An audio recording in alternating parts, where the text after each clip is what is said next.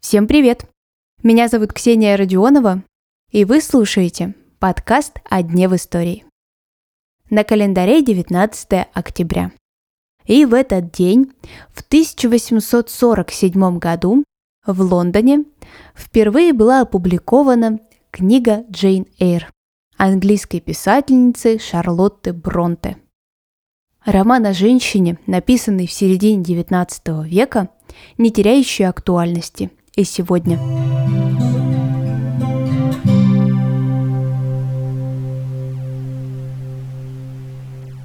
Шарлотта Бронте отправляет свою рукопись в типографию.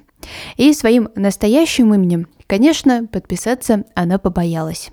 Первые издания Джейн Эйр публиковались под именем Каррер Белл. В то же время произошел литературный взлет и сестер Шарлотты, Энн и Эмили. Они публикуют свои произведения «Грозовой перевал» и «Агнес Грей».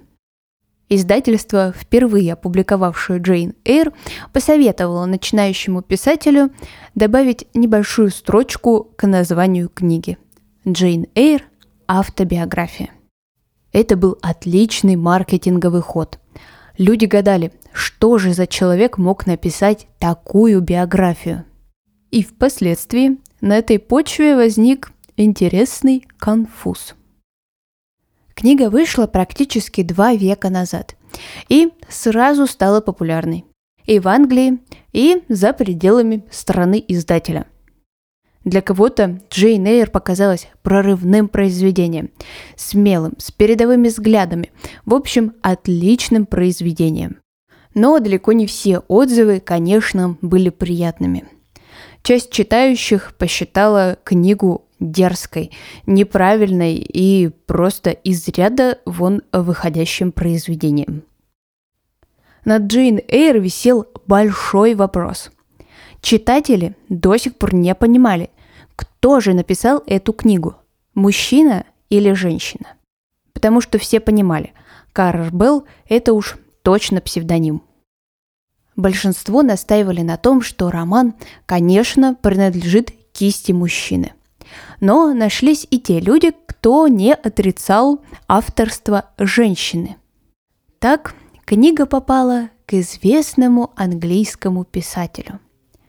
Уильям Теккери прочитал Джейн Эйр и сказал, что книга отличная, и предположил, что автором была некая дама, но не абы какая, а с отличным образованием – это, безусловно, очень обрадовало Шарлотту Бронте, ведь она являлась поклонницей творчества Теккери. Поэтому второе издание Джейн Эйр писательница решила посвятить автору ярмарки тщеславия. И здесь-то произошло недопонимание. Сейчас будет спойлер –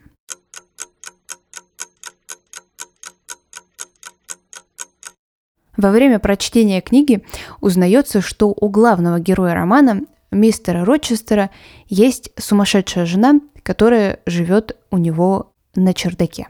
И у Уильяма Теккери тоже была жена, которая страдала психическими расстройствами. Если герой романа пытался всяческими способами скрыть эту связь, то писатель свою жену любил и хотел ее вылечить.